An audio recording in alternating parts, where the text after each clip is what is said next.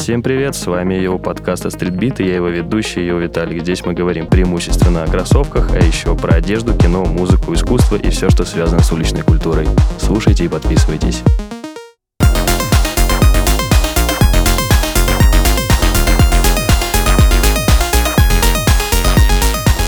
Всем привет, с вами ее подкаст от Street Beat. На связи, как всегда, ее Виталик. И сегодня мы говорим про известнейший и важнейший в уличной культуре бренд Fear of God. А, поясню, почему мы не засунули его в рубрику «Лампочка», а, отдельно не засунули туда Джерри Лоренца, хотя он, в принципе, очень хорошо коррелируется вообще с нашей философией лампочки, то, про что мы там рассказываем, а именно про талантливых людей, которые меняли мир вокруг, мир культуры. Но я скажу так, Джерри Лоренцо, основатель бренда Fear of God, это человек для меня, который исключительно внутри моды. А в лампочке все-таки я бы хотел рассказывать про людей, которые больше меняли не только какой-то определенный мир, а прям миры, галактики. И я думаю, в общем, вы поняли. Но это не отменяет его заслуг, его величия, поэтому сегодня будет э, такая небольшая смесь, небольшой фьюжн э, истории жизни э, Джерри Лоренса, основателя бренда, и про сам бренд, конечно же. Постараюсь немножко в таком более ускоренном формате про все рассказывать, потому что я понимаю, что иногда час-полтора э, моих историй бывает э, немножечко too much, поэтому попробую какие-то моменты более ускоренно вам э, рассказывать. А, прежде чем начнем историю, напомню, как нам важен ваш фидбэк, как важно подписаться на новые выпуски и давать нам обратную связь. Собственно, все, поехали. А, значит, э, конечно же, начнем с самого Джерри Лоренцо Мануэля, основателя бренда. Родился он на 5 октября 1977 года в Сакраменто. А, всегда так очень я... У меня такие очень теплые воспоминания всегда о Сакраменто, потому что это был первый американский город, в котором я оказался. А, скажу честно, делать там особо нечего, хотя там очень а, классная такая дружелюбная атмосфера. И это столица именно штата Калифорния. То есть там а, есть такая небольшая версия Вашингтонского Капитолия, в которой когда-то сидел Арнольд Шварценеггер. Там есть очень крутая баскетбольная команда Сакраменто Кингс, от которой у меня, кстати, лично большие ожидания в этом сезоне НБА. И как я уже сказал, в 1977 году там родился Джерри Лоренцо. А, отцом а, Джерри является достаточно известный в свое время бейсболист, которого зовут абсолютно так же Джерри Лоренцо Мануэль. То есть, на самом деле, по факту, фамилия у семьи не Лоренцо, а именно Мануэль. И я позже на этом сделаю акцент. В общем, отец Джерри которого тоже звали Джерри, играл э, за несколько бейсбольных команд. Все детство у Джерри-младшего, как вы понимаете, происходило в постоянных э, переездах, потому что клубы он менял достаточно часто. Хотя карьеру, если мне не изменяет память, завершил бейсбольную достаточно рано.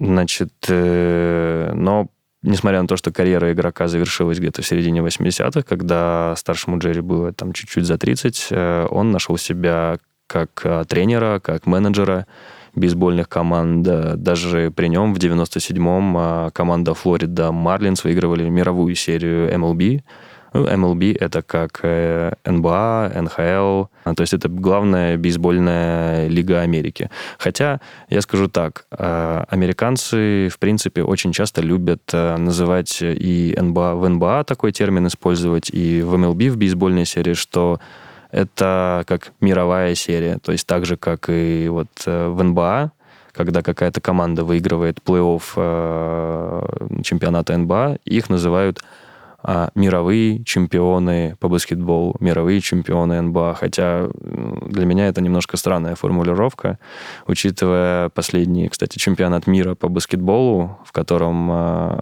Америка даже медаль не смогли добыть никакую. То есть они матч за третье место проиграли Канаде. И после этого, кстати, начались такие спорные заявления, что, понятно, круче, чем э, США в баскетболе, бейсболе, американском футболе быть не должно. Но для этого надо постоянно подтверждать этот, наверное, статус э, КВО, статус чемпионов. И я думаю, что на следующей Олимпиаде мы такие сборные увидим, по тому же баскетболу, что надо как-то этот статус чемпионов действительно мира возвращать. Ну, это так, лирическое отступление. В общем, а, старший Джерри Лоренцо Мануэль, а, что для меня, кстати, было примечательно, когда я смотрел его биографию, он тренировал а, в том числе команду по бейсболу Чикаго White Sox. Начал он ее тренировать в 98-м, а примечательным для меня стало то, что я вспомнил, что за именно за эту команду, точнее за их фарм-клуб, Бирмингем Бернс, фарм-клуб Чикаго White Sox, э, в 94 году, точнее даже это был 93 и 94 за этот бейсбольный клуб играл Майкл Джордан, когда он сенсационно в 30 лет завершил карьеру баскетболиста после вот этого легендарного фрипита, когда Чикаго Буллс три чемпионата подряд выиграли, 91 92 93 и Джордан ушел в бейсбол играть за фарм-клуб Чикаго White Sox. И было бы забавно, если бы отец э, Джерри Лоренса тренировал э, в те годы команду, в которой играл Джордан. Но чуть-чуть они на 4 года разминулись.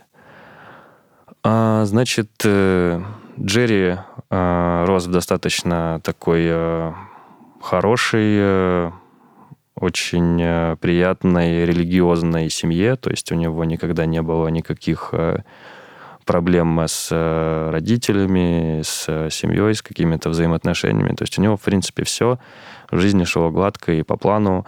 А, поступил он, значит, э, в 90-е годы в Флорида Agricultural and Mechanical, Mechanical University, то есть это, получается, институт механики и агрокультуры. А, получил там степень бакалавра, а сразу после пошел получать MBA.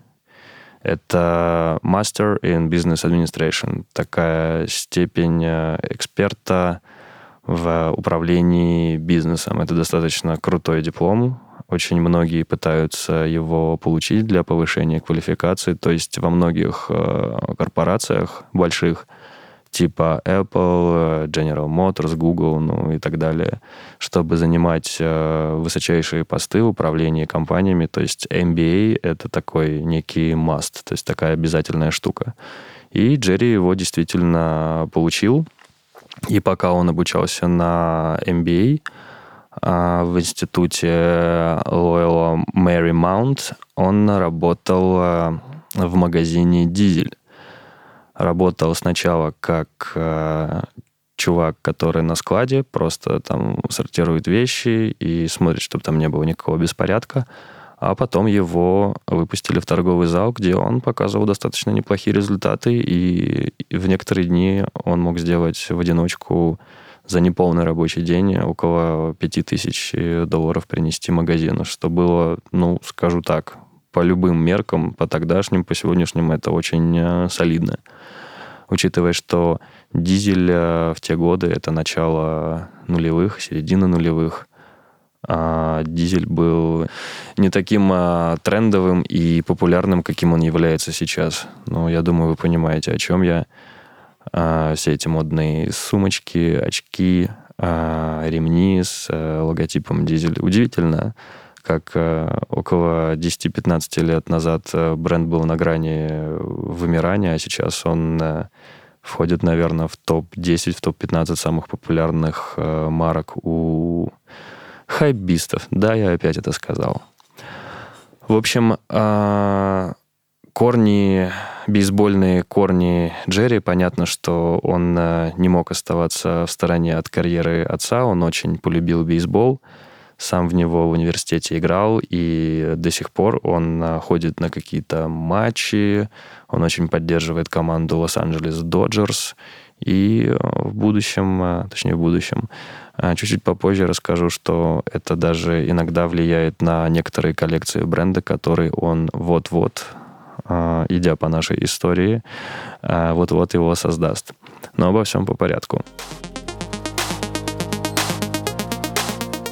В 2008 году а, Джерри начинает свою карьеру в бейсболе, приходит в эту самую команду Лос-Анджелес Доджерс и занимается там а, спонсорскими контрактами, то есть а, всякие бренды типа Big Chew League, может быть, слышали о такой жвачке популярной у бейсболистов, а, какой-нибудь а, Beats by Dre и так далее. За все эти контракты команды отвечал а, сам лично Джерри Лоренцо. И а, работала в небольшом спортивном маркетинговом агентстве. Также в Лос-Анджелес Доджерс э, в то время играл э, такой чувак, его зовут э, Мэтт Кэмп. И он обратился к Джерри, ему очень нравилось, как тот одевается, и попросил его поработать над его стилем и, ну, скажем так, над его имиджем.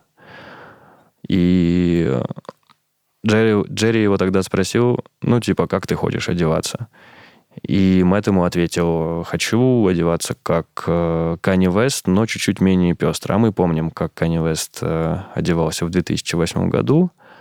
Он уже был таким неким game changer ом, то есть он очень сильно поменял тогда моду хип-хопа, носил пестрые поло, э, узкие джинсы, яркие кроссовки. Тогда уже уже вышли его коллабы с э, Louis Vuitton, и вот-вот должен был выйти коллаб с Nike, Nike Air Yeezy 1 а, в 2009 году, если не изменяет мне память, вышли эти кроссовки. Но а, Мэтт как раз тогда озвучил, можно сказать, заложил идею в мозг э, Джерри, в его креативный разум, что хочется чего-то в стиле Кани Веста, но меньше цвета и больше какой-то базы.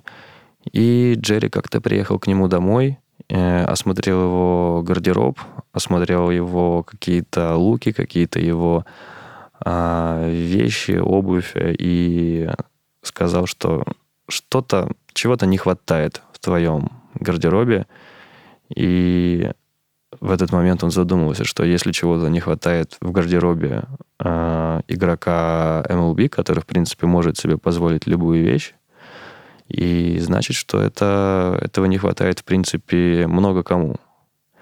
Но в 2008 году Джерри никакой бренд еще тогда не запускал, но параллельно с работой в Лос-Анджелес Доджерс Джерри решил запустить э, тусовки JL Nights, ну, то есть Джерри Лоренцо Найтс. Он решил попробовать поработать в сфере промоушена ночной жизни. Она как раз в Лос-Анджелесе, ну, она всегда на самом деле в Лос-Анджелесе, наверное, начиная с конца 70-х и по сей день была очень бурной, всегда кипела, и на тусовки именно Джерри Лоренцо стали легендарными, потому что а, на них приходило огромное количество знаменитых людей, типа Пуша Ти, Кит Кади, Крис Браун, Коммон. То есть э, можно посмотреть просто архив JL э, Nights, как это было, какие, какой там трэш иногда творился, но это было действительно легендарно, круто и очень э, громко. То есть об этих тусовках всегда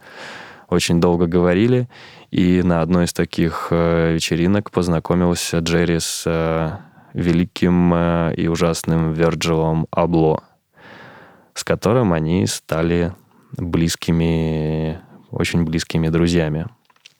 Немного расскажу еще про а, то, почему Джерри Лоренцо решил а, взять себе именно в качестве своего имени его свой middle name. То есть, по идее, он Джерри Мануэль. Но, как я уже говорил, Джерри вырос в религиозной семье, и чтобы его родители не узнали, что он занимается такими прям, ну, в какой-то степени даже грязными тусовками, а, он их решил назвать JL, типа Джерри Лоренцо Найтс. И еще один а, такой важный пункт, а, как Джерри соединял религию веру в Бога и стиль. Когда он работал э, в магазине «Дизель», это был четвертый, пятый, где-то шестой год, э, вышла песня у Кани Веста «Jesus Walks». И это действительно была песня про религию, которая будет круто звучать в клубе. И Джерри подумал, а почему нельзя сделать э, то же самое в, в одежде? И вот эти вот идеи, связанные с Богом, они у него постоянно крутились в голове. И в одном интервью я услышал очень крутую фразу, которую он сказал. Сначала я на английском скажу. Uh, when you are at peace with God, there is a fear of God that's a reverence. But on the flip side, when you don't know God, there is a little fear. Дословно она переводится, uh, когда ты состоишь в мире с Богом, то боязнь Бога, ты боишься его из уважения и из почтения. Но с другой стороны, когда ты Бога не знаешь, тут есть э, обычный, э, первобытный, самый настоящий страх. И именно эта идея была заложена в его бренд Fear of God, который появится в 2013 году после огромного количества попыток э, запустить бренд. Э, то есть это было где-то с 2010 по 2013 год. Джерри с тусовок Найт скопил капитал. Тоже, кстати, можно сделать такую отметочку. Факт э, бюджет бренда Fear of God начальный составлял 14 тысяч долларов. Но и он решил от тусовок отказаться и сфокусироваться чисто на создании собственного бренда.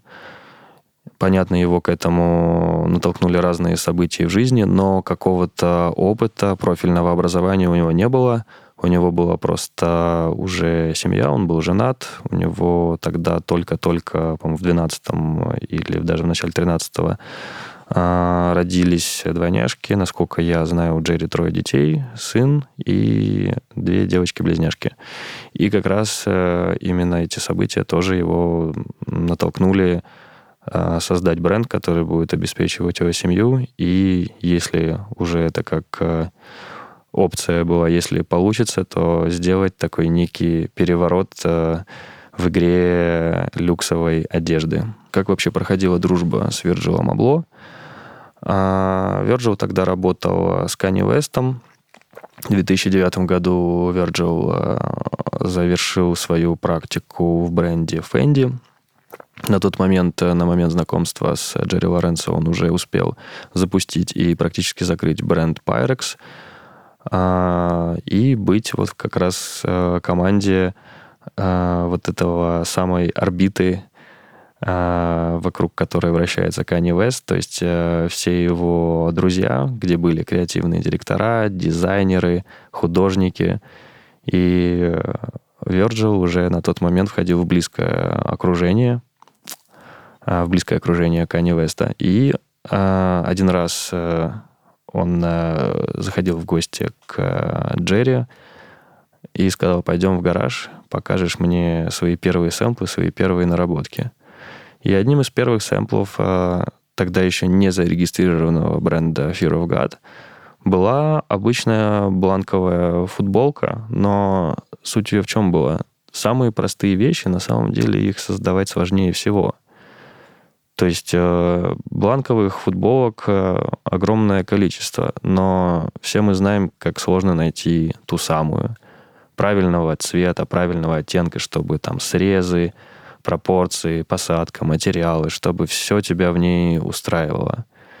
И Джерри сделал эту футболку как для себя, то есть э, с определенным вырезом, с более длинными а, рукавами, и Верджил это оценил. Он сказал, что блин, чувак, э, я никогда не видел, чтобы вот э, настолько детально, настолько скрупулезно человек а, работал над созданием такой простой вещи, и это вызывает дикий респект. И он просто забрал несколько сэмплов, там, кстати, помимо футболок, по-моему, еще и худи были, вот, но это были как образцы.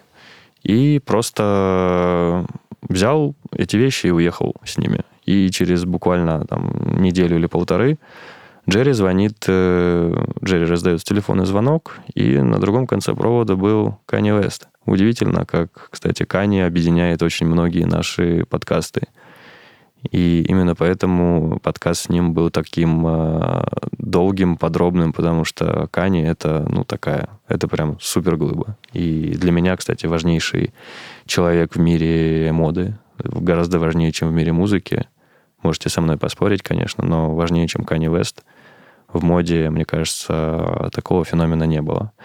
Но Кани Вест повторил слова э, Верджила, сказал, что это ультра круто, и сказал, бери все свои сэмплы, лети, у меня сейчас, говорит, будет концерт в Атлантик-Сити, я тебя со всеми познакомлю, и просто лично познакомимся. И как Джерри Лоренцо сам вспоминает, э, встреча состоялась э, супер приятная, супер э, уютная, то есть Кани просто все время его хвалил, и договорились о том, что Джерри будет работать сначала над э, туровым мерчем. Тогда у Кани вышел альбом э, «Изус».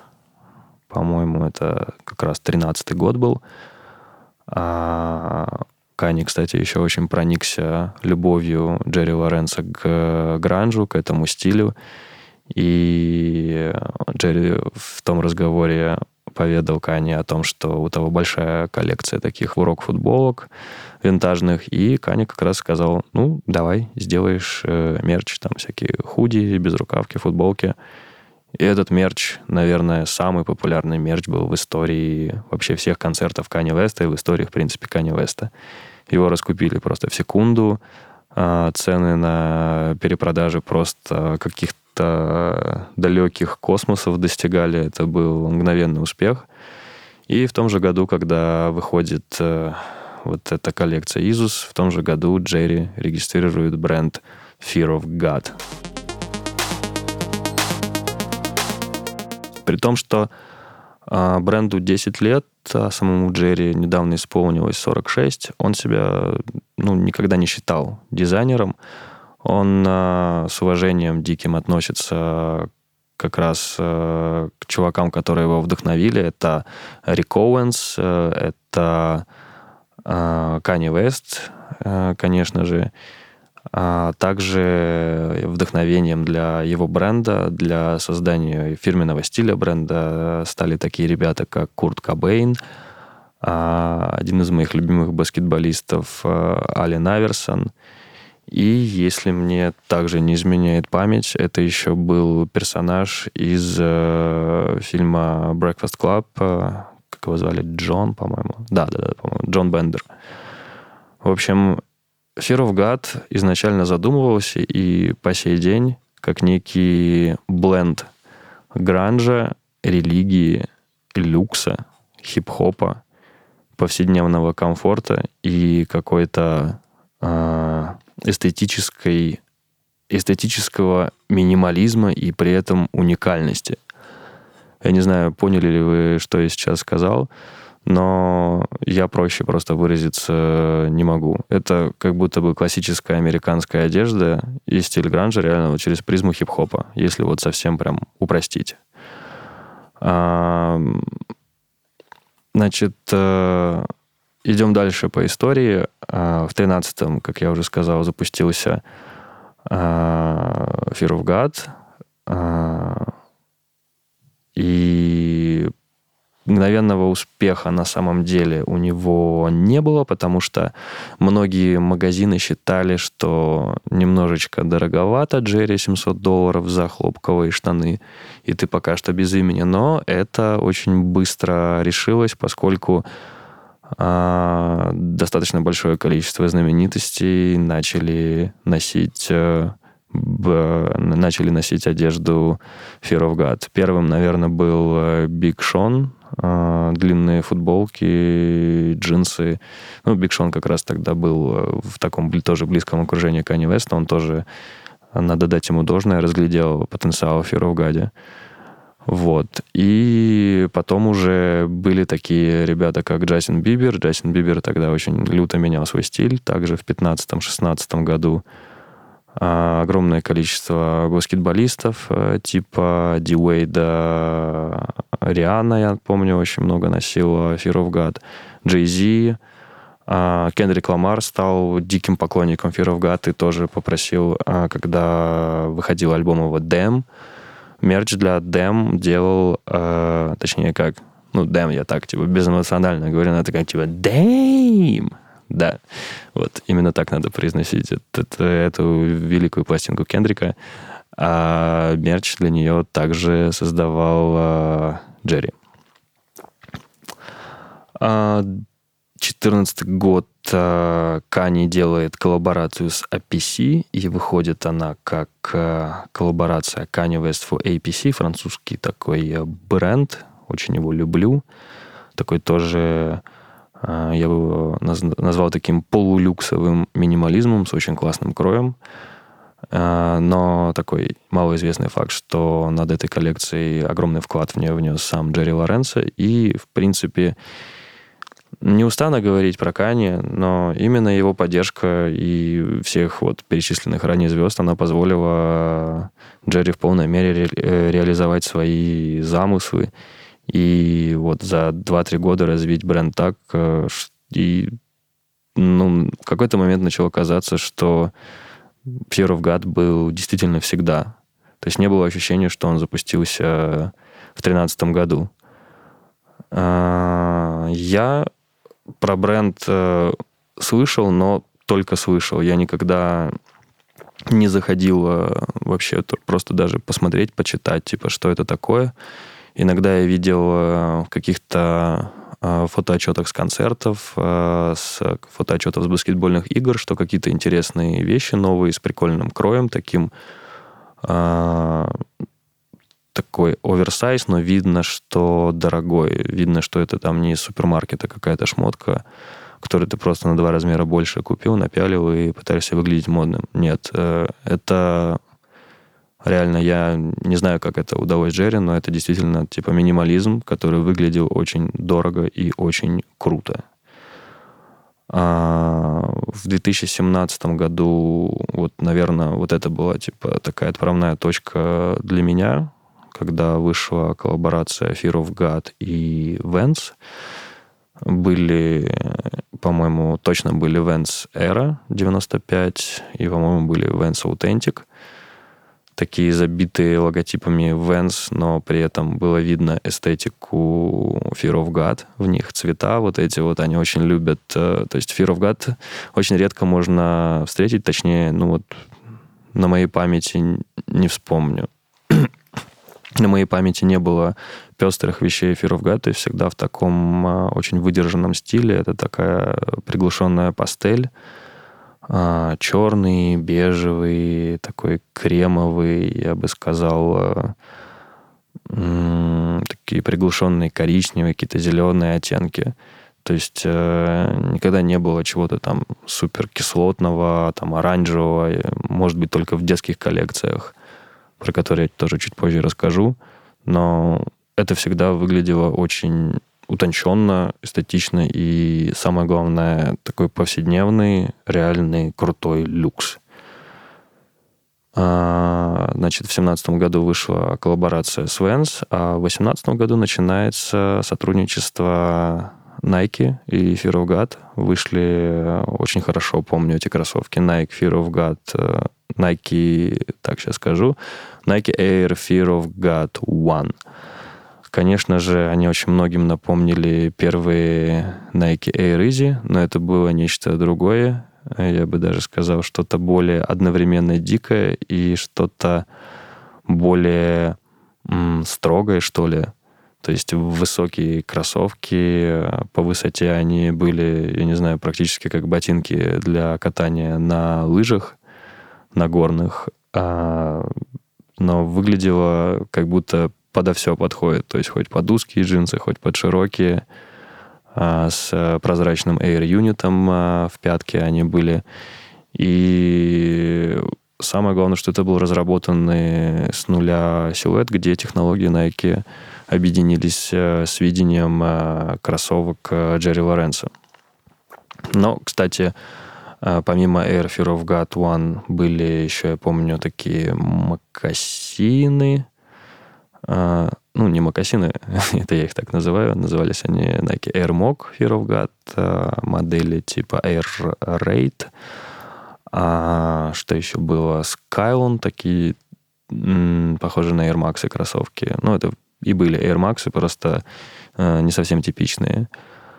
Вот, кстати, все, кроме Air Fear of God One, все в продажах, ну, к моему сожалению, оно немножко провалилось. Я отлично помню, как это все попадало в дисконты, куча разных магазинов, и даже в дисконтах по очень привлекательным ценам это все лежало, потому что все, кроме вот э, Air Fear of God One, все было, э, я бы не сказал, что гиперкомфортно и гиперудобно. Это красиво выглядело, и даже вот приставка Fear of God, она скажем так, она не, не давала продаж. Хотя я думаю, что через несколько лет это будет э, в каком-то ином статусе, на мой взгляд. Значит, э, под брендом Fear of God выпускается целая линейка обуви. Я про это, кстати, до сих пор не сказал почему-то. Она состоит из э, минималистичных силуэтов. Как всегда, как принято, Fear of God премиальное исполнение – а, такие. Это можно где-то просматриваются ботинки для пешего туризма, где-то такой полустиль э, милитари, использование замши, использование канваса, какие-то суперпрочные кожаные детали. В общем, э, нравится мне обувь Fear Очень круто сделано. А, в основном она, кстати, делается в Италии, а сам Fear of God, кстати, шьется в, а, в США. А, значит, в 2018 году то, чего, наверное, вы от меня все ждали, выпускается суббренд Fear of God, который называется Essentials. Это то, за что, вот, наверное, все знают Fear of God. По крайней мере, те, кому я успел уже вот немножко рассказать вот перед тем, как я шел сегодня записывать подкаст, меня спрашивают, а, а что такое Fear of God? Я говорю, вот как простому человеку объяснить, что такое Fear of God, который не знает его? Я говорю, знаете бренд э, Essentials? Наверняка видели у модных парней, девчонок э, обязательно есть э, худи, свитшот или футболка с надписью Essentials – или просто с годом рождения Джерри Лоренцо, типа 1977. И, а, да, Essentials, Essentials мы знаем. Вот. И начинается вот эта вот моя мини-лекция про то, что это Essentials X10, можно сказать.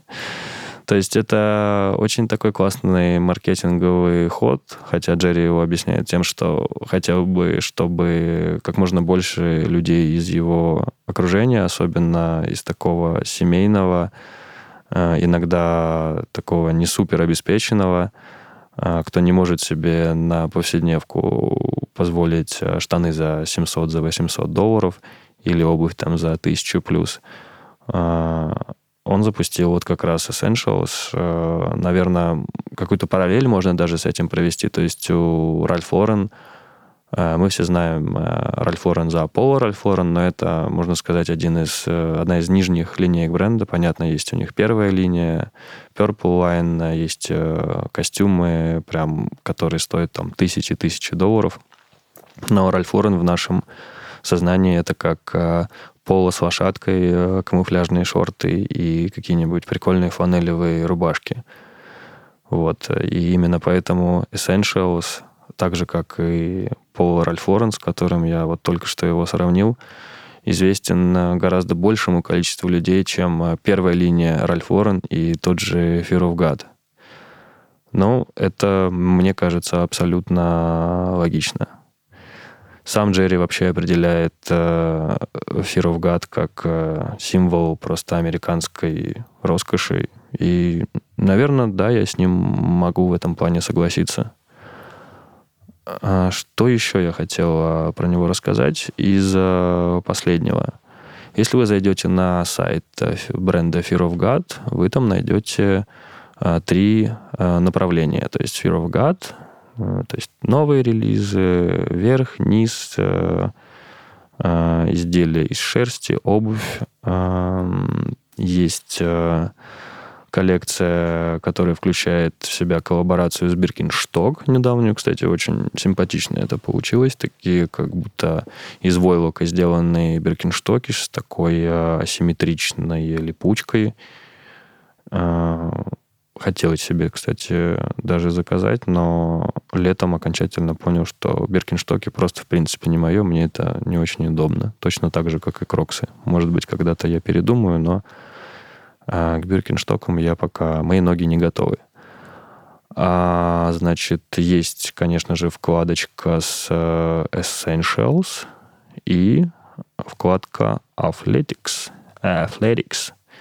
То есть, uh, помимо премиум линейки и Essentials нас в этом году, ну, возможно, когда мы этот подкаст uh, выпустим, хотя не думаю, что это случится так быстро, а выйдет э, отдельная капсула, неизвестно когда, неизвестно насколько рассчитан, э, неизвестно насколько рассчитан, в принципе, этот э, контракт, эта коллекция, но это будет нечто баскетбольное и в сотрудничестве с Adidas, потому что уже пару лет как Джерри Лоренцо возглавляет баскетбольный отдел Adidas. И то-то я думаю, я, кстати, этого а, тоже заранее не знал, но я обратил внимание, что с баскетбольными кроссовками Adidas происходит последние несколько лет.